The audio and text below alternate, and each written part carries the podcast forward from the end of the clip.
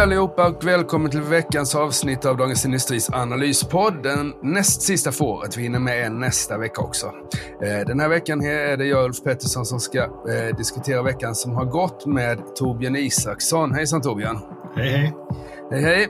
Mycket att prata om som vanligt. Eh, ganska mycket fastigheter tror jag. Vi har ju en dagsaktuell nyhet för det är torsdag eftermiddag när vi spelar in det här och fredag morgon när ni lyssnar. Men Bonava har kommit med en emission och, och lite andra emissioner i fastighetssektorn och eh, du har dina julklappar som du ska dela ut och sen så har vi Northvolt också där vi har haft avslöjande i tidningen i veckan.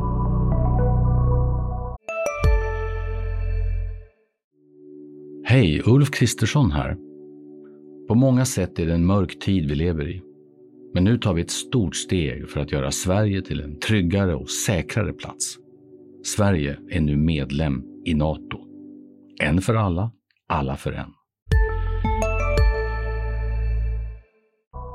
Ska vi börja prata Bonava? Har du, har du, är du uppsjungen på Bonava, eh, fastighetsutvecklingsföretaget? Ja, bostadsutvecklaren Bonava som, eh, som knoppades av för ett antal år sedan här från, från NCC. Och det, var ju på den tiden JM gick bra på börsen och då eh, första året gick det bra, sen har det gått väldigt dåligt för Bonava och nu måste de ju precis som vi tidigare spekulerat i göra en eh, nyemission. Så bostadsbyggandet går ju väldigt dåligt och de är högt skuldsatta. Och det är ju eh, alltså Nordstjärnan här som är storägare har ju inte skött det där särskilt bra överhuvudtaget. Men jag, jag konstaterar också det att idag så kom ju när badrumstillverkaren Svedbergs också med besked om en nyemission. Eh, och den aktien höll sig medan eh, Bonava föll 20% direkt på beskedet om en emission. Och det säger ju en del att eh, de bolag som, som likt Svedbergs då gör någonting offensivt och är framgångsrika i det. De har köpt ett utländskt företag. Där blir det ett mycket bättre bemötande än det blir i alla de här bolagen som behöver pengar för att eh, överhuvudtaget kunna hålla sig över vattenytan. Och där tror jag att det kommer väldigt många nyemissioner alltså under nästa år. Det är många företag som har gått lite på fälgen i år som kommer behöva ta in pengar. Ja, jag håller med dig, det är stor skillnad. För eh, Svedberg eh, eh gjorde ju faktiskt en nyemission för ett par år sedan också när de gjorde ett ännu större förvärv i, i Storbritannien, men här gjorde de ett i Centraleuropa. Och det är klart att det var, väl, det var ju liksom lite aviserat att de skulle behöva mer pengar till följd av det där förvärvet. Men då, då får man ju någonting för pengarna som, eller för, för, för de pengar som aktieägarna sätter in i bolaget. Då får man ju liksom extra omsättning, ett nytt bolag till bygget. Men vad det gäller Bonava så är det ju mest att bara städa upp en, en balansräkning så att säga och du får inget extra utan blir bara rejält utspädda här. Och det var ju en ganska seriös eh, nyemission för Bonava ändå. Det var en miljard och det är väl liksom, det är ungefär vad börsvärdet är nu. Så det blir ju, det blir ju också en rejäl utspädning. Bra. Eh, du, eh, med då, vi har haft, eh, du är ju från Skåne här, ett annat nyemissionsbolag var ju Anneheim, det här som också är en avknoppning fast från Peab och inte NCC då, ett, deras bostadsbolag här som gör, gör en, en nyemission för att köpa, köpa grejer av Peab. Hur, hur, hur ska man se på sånt där istället? Har du koll på den där affären? Ja, det är ju ytterligare en i, här i Malmö, de här Doxa som köpte Serneke, gör ju en nyemission också i samma storleksordning som Annehem. Eh, Annehems eh, nyemission kan man väl ifrågasätta lite där genom att de ska köpa en fastighet av Peab. Och, och bolaget grundades just för att ta hand om fastigheter från Peab. Och den typen av liksom in, interna affärer kan man ju alltid fundera kring. Men just fastighetssektorn rent eh, allmänt, eh, den kommer nog vara väldigt överrepresenterad när det gäller nyemission under nästa år.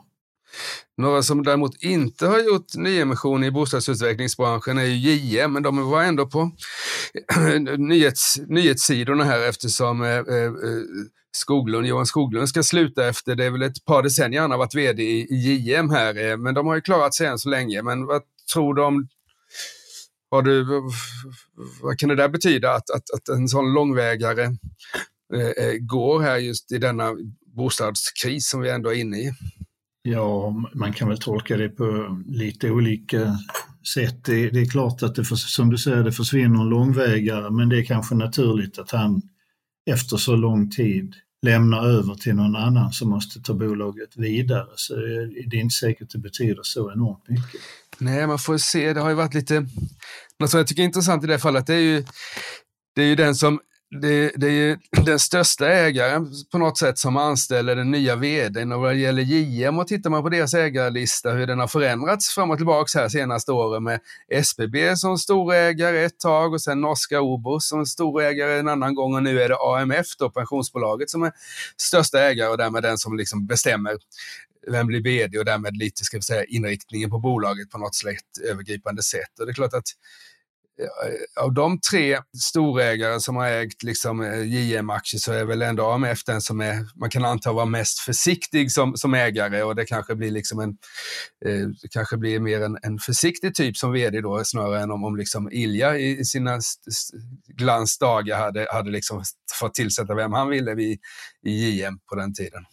Det är väl hög, högst rimligt antagande. Mm. Northvolt har ju plockat in pengar här. Jag vet inte om man kan kalla det en, en det var väl ingen klockren nyemission i alla fall, men det var ju ett kapitaltillskott eh, skrev vi om här och det har vi också skrivit om och, och eh, vi har ju lyckats få fram deras Q3-rapport, alltså Northvolt batteribolaget uppe i Norrland som som eh, inte gör så mycket batterier för närvarande i alla fall eh, och stora förluster och liten produktion och, och, sådär. Och vi har skrivit om det. Vad, vad, är, vad, vad har vi att säga om det? Ja, DI e kunde ju här i veckan avslöja att, att eh, en hemligstämplad delårsrapport att det går väldigt dåligt för dem. Så miljardförluster som skenar, en produktion som är på väldigt låga nivåer. De har ju leveransproblem till, till, eh, till Scania. Så det ser ju väldigt tufft ut för det där bolaget som har varit väldigt upphaussat. Det är en av de riktigt stora satsningarna med med bland annat Harald Mix. Eh, och det, och det betyder ju enormt mycket för, för den regionen där, där bolaget finns. Så att eh, där kommer det nog att komma en hel del nyheter under nästa år kring Northvolt alltså, som eh, är oerhört betydelsefulla. Och sen kunde ju DI nu visa också att, att vdn samtidigt, Peter Karlsson, han har ju sålt aktier för nästan 200 miljoner. Ja, det är, ju, det är ju inte det är inte vad man vill se som, som, som eh, det finns det inte så mycket, andra, antalet aktieägare. Är ganska få där, det är stora bolag som har investerat upp det, men det är ju, det är ju ohyggligt mycket viktigt, det är ändå ett väldigt viktigt bolag här, för det är liksom det är Northvolts batterier som ska göra, som ska liksom hamna i Scania och andra eh, bil och lastbilstillverkares eh, eh produkter här. Och det riskerar ju att bli liksom det måste ju riskera att kunna bli kaos på marknaden så att säga eh, framöver om det inte är en sån, en sån kärndel i en, i en bil som är ett batteri i en elbil. Det liksom blir ju inga, det kommer ta stopp överallt då så att säga i produktions, produktionssystemet. Det kan ju få en massa tråkiga följdeffekter där och sen bolaget vill ju till börsen och, och det är ju ett, det är ett spjutspetsbolag i en, i en ny teknologi som är väldigt viktigt så att vad som händer där kring dem, det, det är lite avgörande på, på, många sätt. Bra, men de verkade i alla fall eh, eh, vi hade en intervju med Kinneviks eh, duo där, ordförande och vd Garner, som, som verkar gilla dem, de där investeringarna i alla fall. Så det verkade inte finnas någon kritik från de sida i alla fall.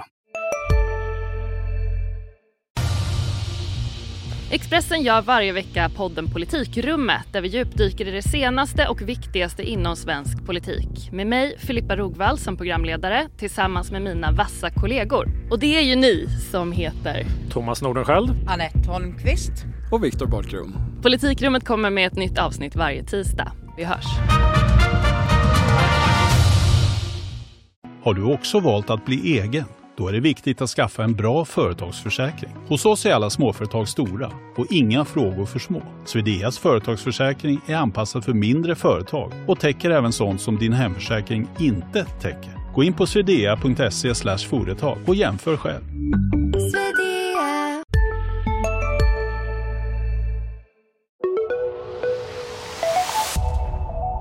Bra. Eh, du, du har skrivit en mängd artiklar om Heimstaden här och eh, eh, eh nyhets, nyhets, så att säga, en, det har varit nya, nya nyheter den här veckan i form av en eh, nedgradering av kreditbetyget. Var det där väntat eller hur ska man se på det där och hur, hur, hur, illa, hur illa blev kreditbetyget?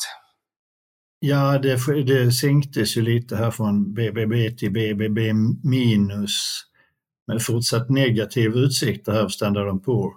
Och det var väl ganska väntat att det skulle komma en, en nedvärdering där. Eh, men det är ju ändå så att nu är de på det absolut lägsta steget i det som kallas för investment grade. Sänks de ytterligare så går de ju ner det som kallas för skräpstatus och det skulle ju vara väldigt illa för dem. Och, och det här är ju också ett bolag som ligger, ligger bra till när det gäller diskussionerna kring kapitaltillskott. De, de måste sälja tillgångar eller de måste få in pengar på något sätt för att kunna rulla det här vidare. De har ju expanderat enormt snabbt med väldigt hög, stora lån. Ja, och vad är det Alekta, vad är det sista Alekta sagt om eh, att stoppa in mer pengar? Nej, det de har sagt är att de stoppar inte in mer pengar eh, under, under nuvarande avtal. Det finns ett avtal med den norske storägaren Ivar Tollefsen som är väldigt oförmånligt på många sätt för Alekta och Alekta har en ny ledning som vill ändra det avtalet och där pågår ju förhandlingar. Bra. Det eh, känns som det är många, många säljare av fastigheter där ute. Eh, men något mer då? Du, du, det är inte bara fastigheter i din värld. Du håller på med en, ska vi säga, en, en, en liten artikelserie, eller vad man ska kalla det, inför julen här med olika julklappar. Vad är det i din säck som du har producerat den här veckan? Eh, ja, nej, men det är väl två två delar i den. Det är en del där de som eh, inte har varit så bra, de får helt enkelt inga julklappar. Sen är det en del med de som har skött sig och som får julklappar. Och den första delen eh, kommer ut här på fredag morgonen och eh, där kan man konstatera att det är många småsparfavoriter som har havererat här i år som SBB och SAS. Alltså många, många mindre investerare blundar ju för problemen och och vägrade ta till sig råd. Ericsson är ju ett annat bolag som till exempel hamnar i den här kategorin som efter ett par år måste skriva ner det här förvärvet av Vonage med över 30 miljarder. Det är ju en, en det är lite rekordartat ändå att skriva ner så enormt mycket pengar på så kort tid. Ja, det stämmer. Och de här som får julklappar, är det något vi ska, så det inte bara blir Nej, men där, där är ju i år, så skulle jag säga, det handlar om mycket liksom kvalitetsbolag, långsiktig, det är mycket viktig exportindustri med tunga industribolag som eh, Volvo, Atlas Copco. Sen, alltså det finns ju i de här fallen också flera ansvariga toppchefer som slutar med flaggan i topp. Ja, vi har haft en del. Du tänker på Johan Forsell exempelvis? På Investor. Ja, han är ju en av dem. Ja. Och du har Atlas Copco. Och Just det. det försvinner ju även eh, folk från Volvo. Sen eh, har vi på fastighetssidan, så alltså en del högbelånade fastighetsbolag eh, kämpar ju här för att överleva. Medan alltså det som har hänt i år är att det har skett den här förväntade utrensningen där agnarna sållas från vetet. Så en, eh, en del fastighetsbolag har ju gått väldigt bra. Och det är likadant inom till exempel handel. Där det, det, det går jättedåligt för många handelsbolag men um, många lågprisbolag till exempel, som vi såg nu här eh, senast med Rusta, har ju lyckats väldigt bra. Så det är, det är en kategori som förtjänar lite julklappar som håller nere priserna för, för folk som har det bekymmersamt och samtidigt klarar verksamheten och börskursen bra.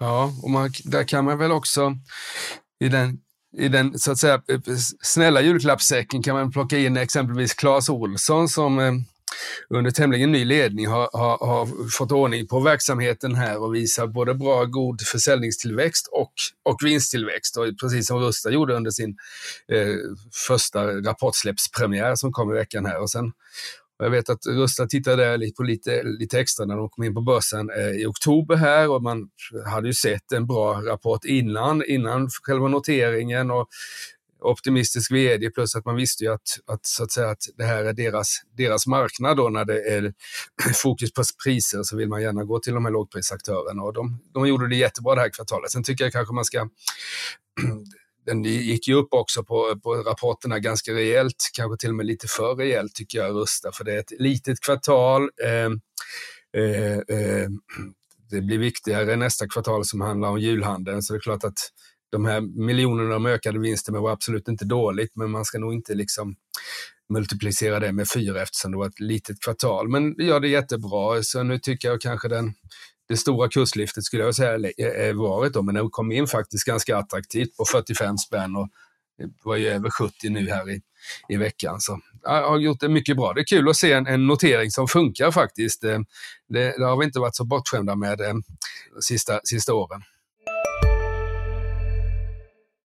Hej Sverige!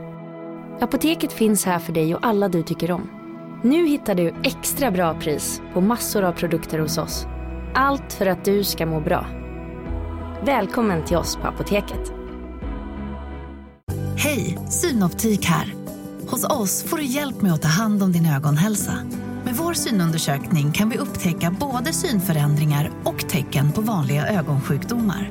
Boka tid på synoptik.se.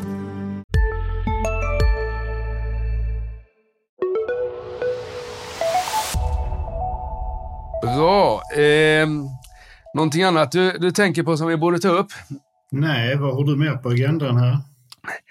Nej, men det är, jag tycker vi har tagit upp mycket. Det har ju fortsatt, fortsatt börs. Idag, torsdag eftermiddag här, är i och för sig ner, börjar närma oss en procents nedgång. Annars har det varit ett riktigt, ett riktigt rally här sista två månaderna. Och vi får se hur länge det där håller i. Ehm, eh, eh, det kan, brukar ju gå bra även efter helgen och som brukar januari vara faktiskt en av årets sämsta månader. Och då, det är också då man liksom börjar fundera på, eller marknaden börjar fundera på hur det egentligen går för bolagen. För nu den här uppgången vi haft är väldigt mycket räntedriven då med fallande räntor som har ökat, satt fart på börskursen. Men så kommer vi ganska snart här efter helgerna in i en rapportperiod igen och då då är det ju till bevis de här i din, i din eh, glada julklappssektor med Atlas och, och, och ja, indirekt och Investor som äger mycket industribolag och, och Volvo och Alfa Laval har ju gått bra. ABB inte minst har ju liksom gått jättebra sista tiden. Och hur de ska möta liksom, eh, de här höjda förväntningarna som stigande börskurser innebär då. För tittar man på konjunkturstatistiken så är ju det rejält ner i, i industrin här, så, så det, det ska bli väldigt intressant att se vad, vad de här storbolagsdirektörerna för våra industribolag har att säga om framtiden och om, om kurslyftet. För de aktierna som har varit drivande i, i det här börslyftet egentligen eh, lyckas liksom klara av det där. Så det blir en intressant fråga, men det kanske vi kommer få anledning att prata mer om i senare poddar. Annars så eh, tycker jag som sagt att vi brukar ha ett aktietips i, i, i den här och då skulle jag väl säga det att eh, jag satte köp och rösta på 45. Jag skulle inte sätta lika mycket köp på den nu efter 70, även om det var en stark rapport, så det blir nog neddragning till neutral där annars. Så, och vad det gäller nästa vecka så är det ju en så behöver man inte sitta uppe dygnet runt framför skärmen för det är stängt många dagar och de dagar det är inte stängt är väldigt eh, lite på, på flödena här egentligen. Det vi har eh, vi har eh, lite PM, någon PMI och sådär och sen så har vi då kanske från Sverige framförallt hushållsutlåningen, bankernas hushållsutlåning som ska bli intressant att se för november då om det har liksom hänt någonting där. Om det, nu har man ju ändå märkt lite tycker jag liksom på, på eh, ska vi säga, den privata eh, fastighetssidan här att det har blivit, det har skett lite fler fastighetsaffärer just sista dagarna sedan räntorna började komma ner här och se om, om det vänder den här närmast negativa trenden vi haft på hushållsutlåningen eller om det är fortsatt väldigt svaga siffror för november. Det borde väl vara, men december kanske kan bli lite bättre. Det får vi se. Annars så tycker jag att, eh, att eh, vi ska passa på att önska våra eh, lyssnare en god jul i alla fall, även om vi kommer höras av innan nyår. Så god jul kan vi önska dem och så får vi väl uppmana dem att läsa om dina julklappar i, i tidningar på webb och sånt där så småningom. Ja, god jul! God jul och från oss två, jag heter Ulf Pettersson och idag var det jag och Torbjörn Isaksson som pratade eh, om marknaden som har varit och marknaden som kommer. Som sagt var, god jul och eh, ta hand om er så hörs vi igen nästa vecka. Tack och hej! Du har hört en podcast från Dagens Industri. Ansvarig utgivare Peter Fällman.